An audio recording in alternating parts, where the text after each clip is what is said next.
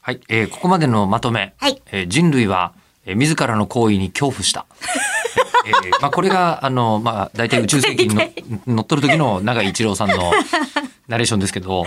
えっとまあ、とりあえまあそうずよチョコレート作ったってことですね。そう第一でミルクチョコレートダークチョコレートホワイトチョコレートがあるところにルビーチョコレートという品種からして違うやつが現れ見つかって。見つかってこれが近年の話でちょっと騒ぎになりでその後偶然の産物でブロンドチョコレートっていうのができたって出来い上うのがをっちゃったんです。えりこさんがあの曖昧に説明してくれてるのがそう昨日そう。言だって最初間違えてブロンズって言いましたからって。ましたね。ブロンしか合ってなかった。うん、でそうあのどういうことなんですか、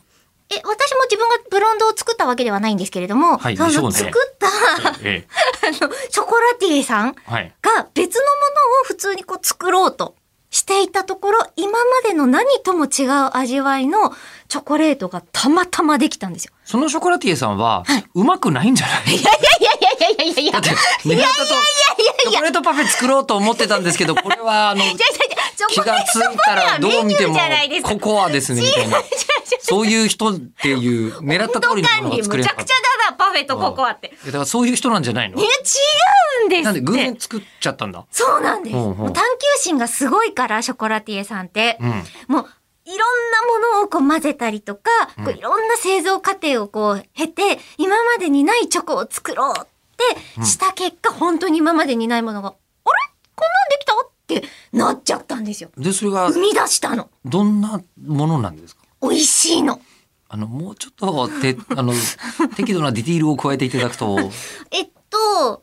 そのブロンドチョコを使って、ええ今年出たチョコレートうん。が、てか、偶然できちゃったけど、もう一回再現できてるあ、ってこそうとそうですそうねそうそう、だって天才ですから。天才ですかでらも。今まで誰もそのレシピだったりその製法っていうのをたどり着かなかったから、